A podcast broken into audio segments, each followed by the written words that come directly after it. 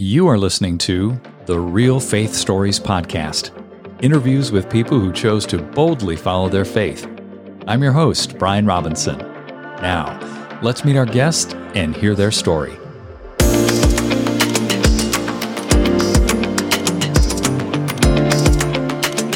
Amy, welcome to Real Faith Stories. It is an honor to have you on the program today. Thank you for having me. You have an amazing testimony of deliverance from addiction. And also, I jokingly say, and people will find out what this means a little later God's got your number, doesn't he? Yes, he does. That is so true. What I'd love for you to do, please, is share a little bit about your backstory. Where did you grow up? And how did you grow up with respect to your faith? And what led you into addiction? Okay. Yeah, I grew up in Oklahoma City. My parents both born and raised here. We didn't really grow up in church. We went to church sporadically on holidays and with our grandparents. I had a lot of trauma growing up. My mom got into alcohol on her 40th birthday, and that really changed the dynamics in our home. My parents didn't communicate well with one another. They fought that was their way of communicating. And so that's how I grew up and thought that was the norm. Wow. As a teenager, I really dabbled in drugs. And before I knew it, I was fully immersed in drug culture. And if there was a drug, I would take it. I had no regard for my mind, my body.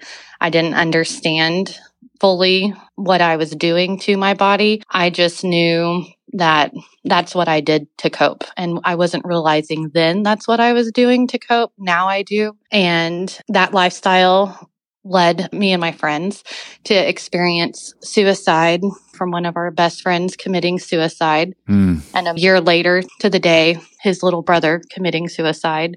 And we were just really lost and in darkness. And as a mom looking back, realizing that all of us had fathers who were not present. There was actually one of our friends that did have a present father in the home, but outside of that, there was either no parent involvement of a father, especially, or like my dad, he worked all the time. He was always, always gone working and just did not have a parent role playing actively engaging and mentoring you know let me pause and ask you this when did you start dabbling in this? Was this high school or post high school? Actually, the first time I ever smoked pot was in second grade because my sister made me do it so I couldn't tell on her and her friends when I walked in on them. Wow. So that was my first exposure.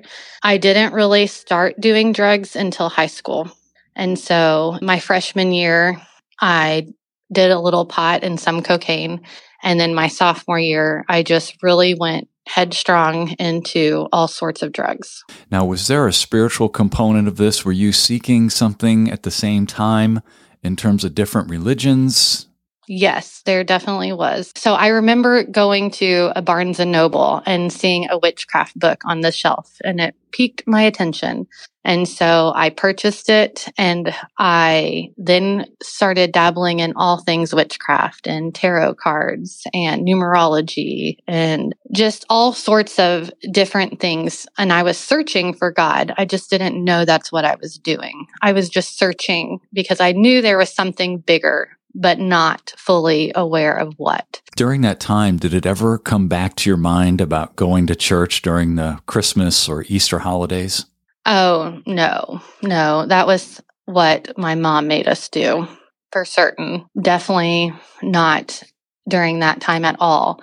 And I will say, like, my first friend who committed suicide, I remember we were on his back porch the night before he did commit suicide, and he was telling us of all the good things that were going on in his life and how he was going to turn his life around. And he was telling us about Jesus and God. And I said, I don't believe in that. And he said, I pray that you will believe in that and know God. And I stood up right after he said that in frustration and a nail ripped my brand new jeans. And that kind of seared that into my mind. And it wasn't until later coming back, remembering that conversation that he said that. Wow. Amy, to have that testimony and then for him to take his own life that next day. The very next day. And that's what like rocks my mind of what was going through. Was it enemy attack? I don't know. But mm-hmm. yeah. Yeah. And then his brother a year later. Yes. And that was my best friend at the time. So, how did that affect you? I threw myself into more drugs. The night before his brother committed suicide, we had taken 17 Valiums together. And so in my mind, that was not fully there. I said, well, I will never take a Valium again. And I didn't. And so all throughout my addiction story, there's been different moments in life that I had made a determination that I would not cross over this threshold. Or like whenever I was really heavy into cocaine, my best friend got pregnant. And so I stopped doing cocaine because she couldn't and be pregnant. Mm-hmm. Or I was, as a heroin addict, I would not shoot up. That was my line. And my boyfriend, who was the heroin dealer, I found a needle and that was it for me. And so I broke up with him and I moved on from heroin to meth. And while I was on meth, that's when I met the Lord. High on meth. At that time in my life, I worked at City Bites. My best friend lived with me and my mom, and they had just changed the combo prices at the sandwich shop and everything was 8:43 all day long. And then I would notice as I'm driving or looking at the clock it would be 8:43 over and over and it was driving me crazy. Mm. And my friend Sarah said, "Maybe it's a Bible verse." And I thought, a Bible verse because I'm not believing in God at all at this time. I did have a Bible that I stole from a motel to use for joint paper, sadly. Wait a minute. Wait. So you took a Bible, a Gideon Bible, probably, right? Yes, yes. And you got it because you like the paper. Yeah. To roll joints with. Correct. so sad. But God used that Bible in a mighty way. Even if I had bad intentions, He was getting the word in me. Tell me what happened as you started looking for that scripture or just those verses. Yeah, so we're flipping through just all throughout, back and forth, trying to find an 843, and there was nothing. Like we could not find anything. And finally, we come to the last chapter of the Bible that we haven't flipped through, and it was John 843. And the verse said, Why is my language unclear to you? Because you're unable to hear what I have to say. Whoa. And I was so stubborn and strong headed, uh, you know, just never listened to anyone. People told me that all the time. And in that moment, I just knew that scripture was for me. And I felt like my heart of stone became a heart of flesh. It was the most amazing experience high on meth. Yeah. and I told all my friends about Jesus and they all thought I was nuts. I didn't know how to follow God at all at that time. I didn't have anyone in my life to show me how to follow God. And so I continued on in my addiction, reading the Bible when I could, trying to find God. I was 17, almost 18 when that happened, right before my 18th birthday, actually. When you had that experience of looking at that scripture and seeing that basically leap off the page and into your heart, mm-hmm. what went on in your mind? Can you give me a little more detail about what happened? I literally instantly believed that God is real. So you've got years of rejecting him. He leads you to this scripture, and immediately a light switch flipped. Immediately, like completely. So that is something that when people say, oh, they're not able to be reached. God met me in the middle of addiction with no Christian influence in my life on a Bible that I took from a motel room so that I could do horrible things with. He used that to penetrate my heart in a way that nobody could, only him. And he used that to continue to pursue me even in my addiction. So this happened shortly before the hardest season that I'd ever walked through, and that was losing my mom to drinking and driving. She was the one drinking and driving, and she lost her life. And I remember the policeman coming to my door and waking me and Sarah up and telling us the news. And the hope that that scripture gave me on John 8 43, it's carried me through that season in a way that only he could. There was just an assurance of that number and him and him being with me that going through paperwork after my mom died and I'm looking at the paperwork and I was born at 14300 North Macaulay. And back then 143 was, we had pagers then.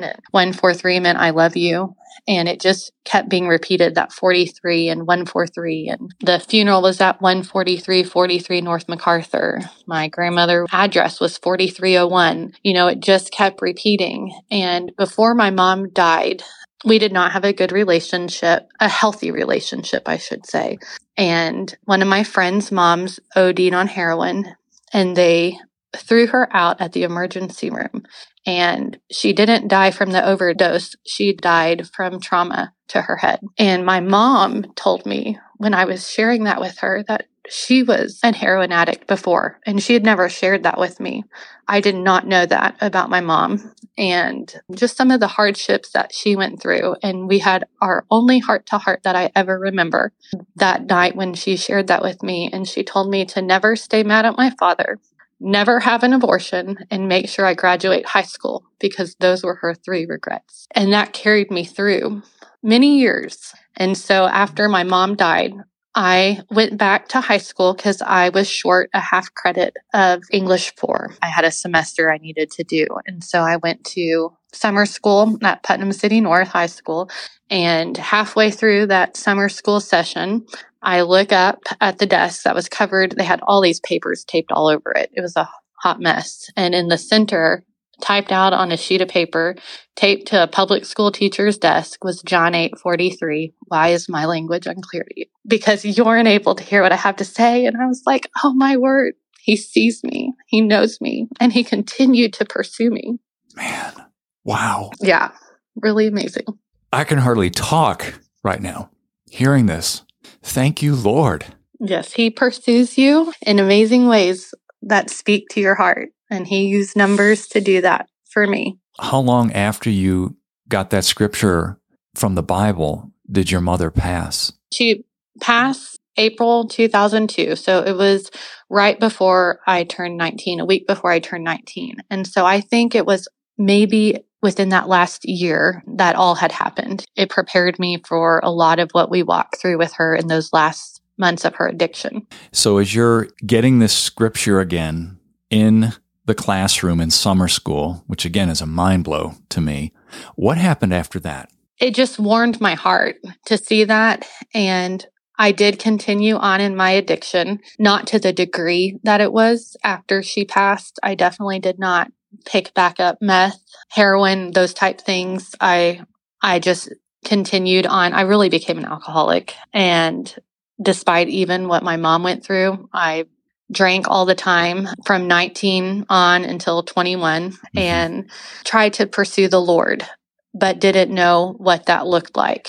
And in that time frame, I had worked at a church nursery. I wasn't really drinking as heavy then. And I had gone to work in the nursery that morning and decided I was going to go to the service. And so I went up to the service and Rushnell Squire was there talking about God winks. And he talked about how when a God wink is not a coincidence, it's God reassuring you that He's there, you're on the right path. And he had talked about how God used numbers in his life to reassure him. Really? Really, yeah. You're working at a nursery, you're not going to church. You're just working no. there. You're doing it for the money. You don't know really how to pursue the Lord. And then the Lord leads you up to this guy. What's his name again? Rushnell Squire, he wrote a book called God Winks. He's just talking about how these n- uh, numbers were repeating throughout his life and how God used that to confirm to him the path that he was on and comforted him with that. And that's exactly what the Lord had done for me. And so that was just another confirmation that the Lord sees me and knows me. And years of partying continued until I was 21, 22, and I ended up getting pregnant. And I so badly wanted to have an abortion. I hate to say that now. I didn't know how to deal with what was happening. And all I could remember was my mom saying, never have an abortion. And so I did not. I stuck by her words. I really wanted to honor that. Mm-hmm. And I ended up meeting my husband while I was pregnant.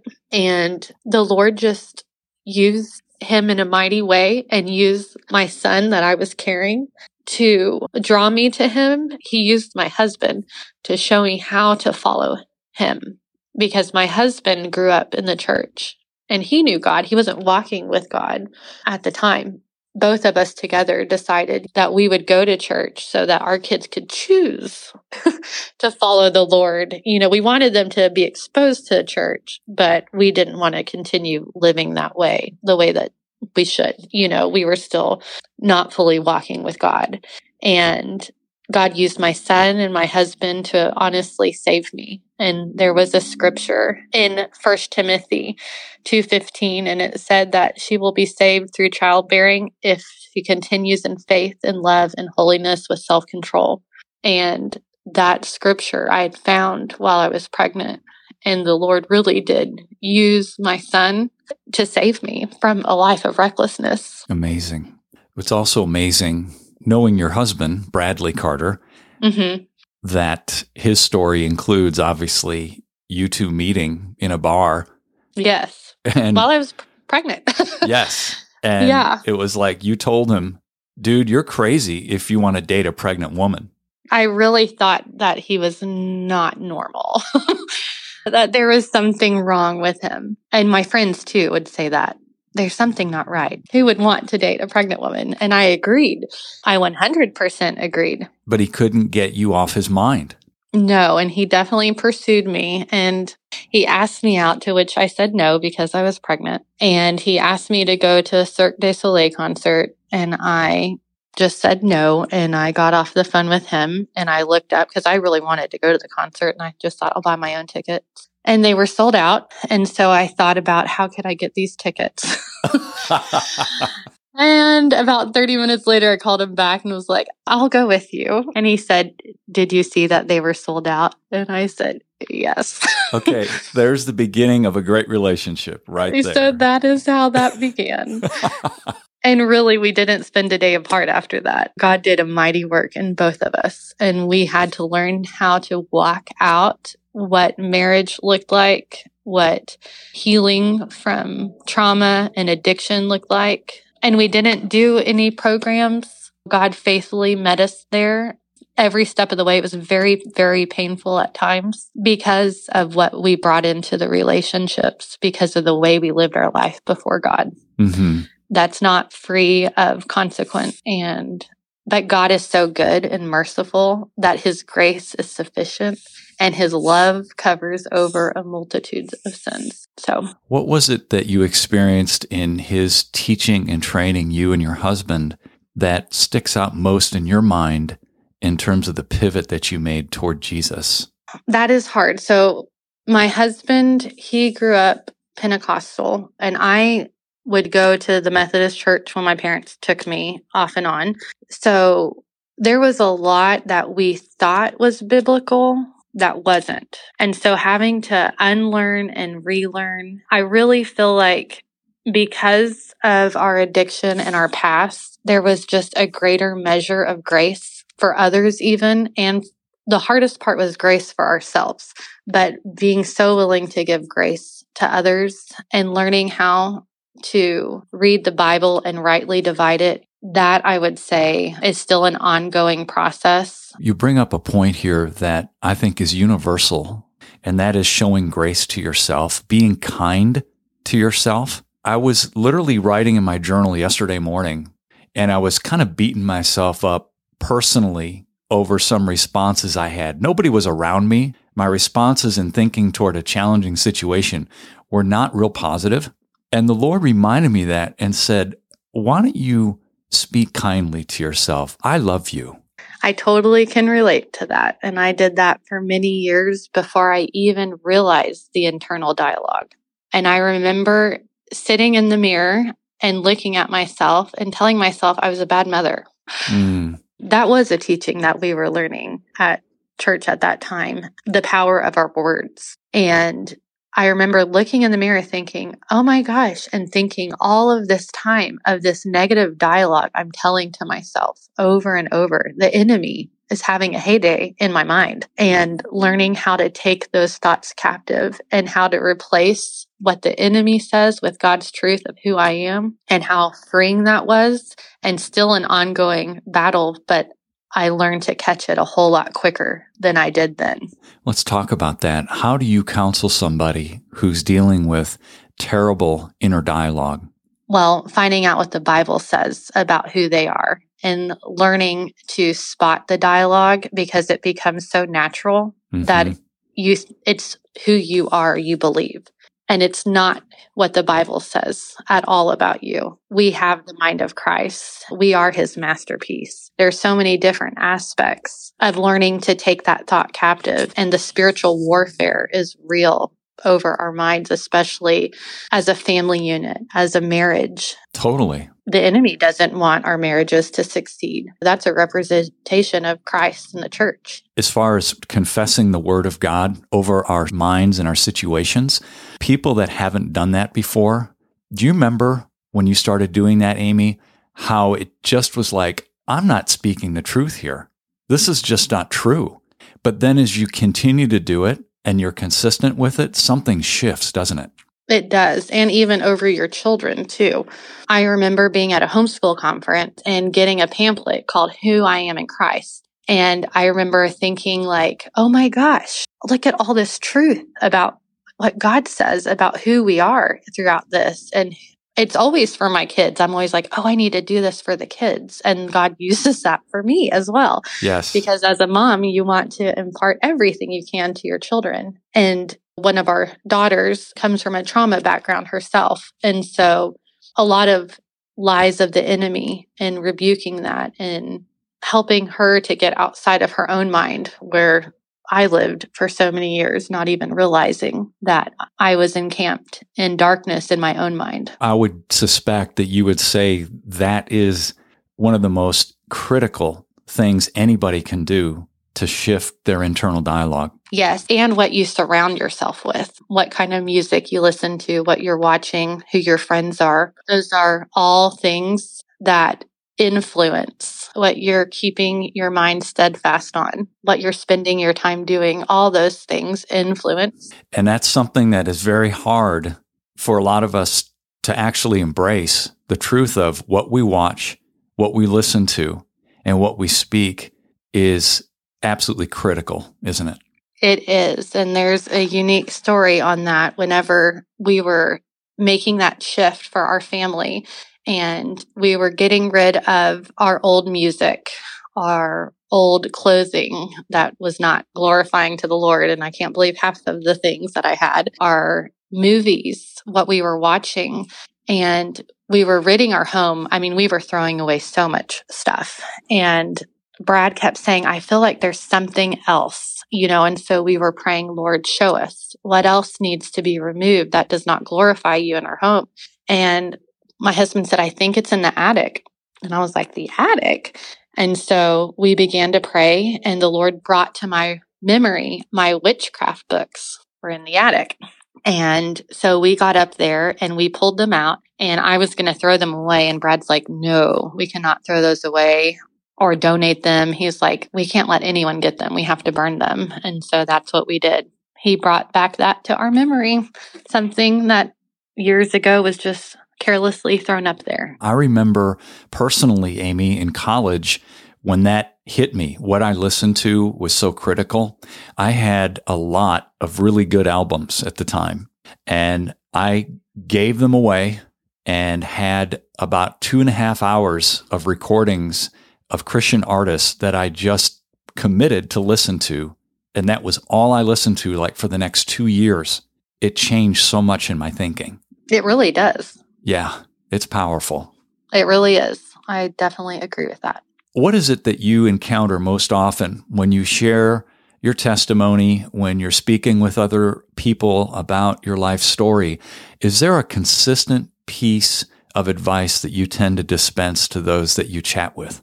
Yeah, to never lose hope that God can reach the darkest of places and use his word to penetrate their heart because that's literally what he did for me.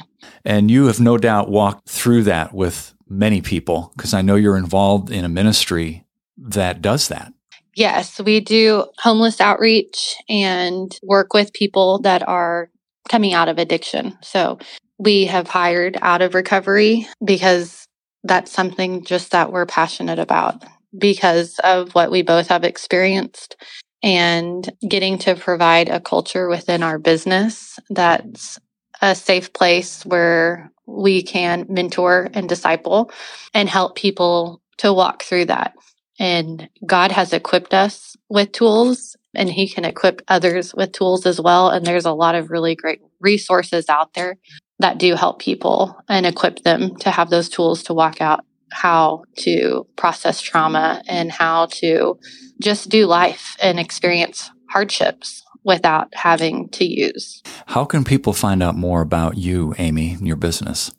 We have a business website, or you can email me as well, amy at grounds4compassion.com. And that's grounds, the number four, compassion.com. Correct. Okay. As we finish, I'd love to have you pray for our listeners, please. Absolutely. Lord Jesus, we thank you so much that nothing is wasted, Lord, and that you can turn beauty from ashes, Lord.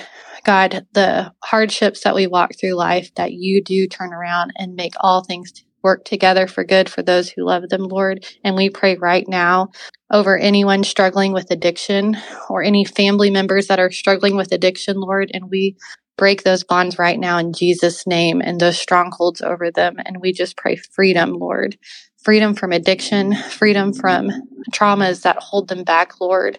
Just help them to come to you, Lord, and to lay their burdens down and trust you with them, Lord. You are a good father and you are a healer, a redeemer, and a restorer. And we thank you for that. Mm. In Jesus' name. Amen. Amy, thank you for sharing so vulnerably on this episode. I appreciate it. Absolutely. Thank you for having me. Hey, everyone. Thanks for listening. Please make sure you subscribe to the show and share this with someone you believe would be encouraged and motivated by these stories. Until next time, I'm Brian Robinson reminding you that the greatest decision you could ever make is to ask Jesus Christ to become the Lord of your life. If you haven't done that, read Romans chapter 10, verses 9 through 11. Thanks again for listening.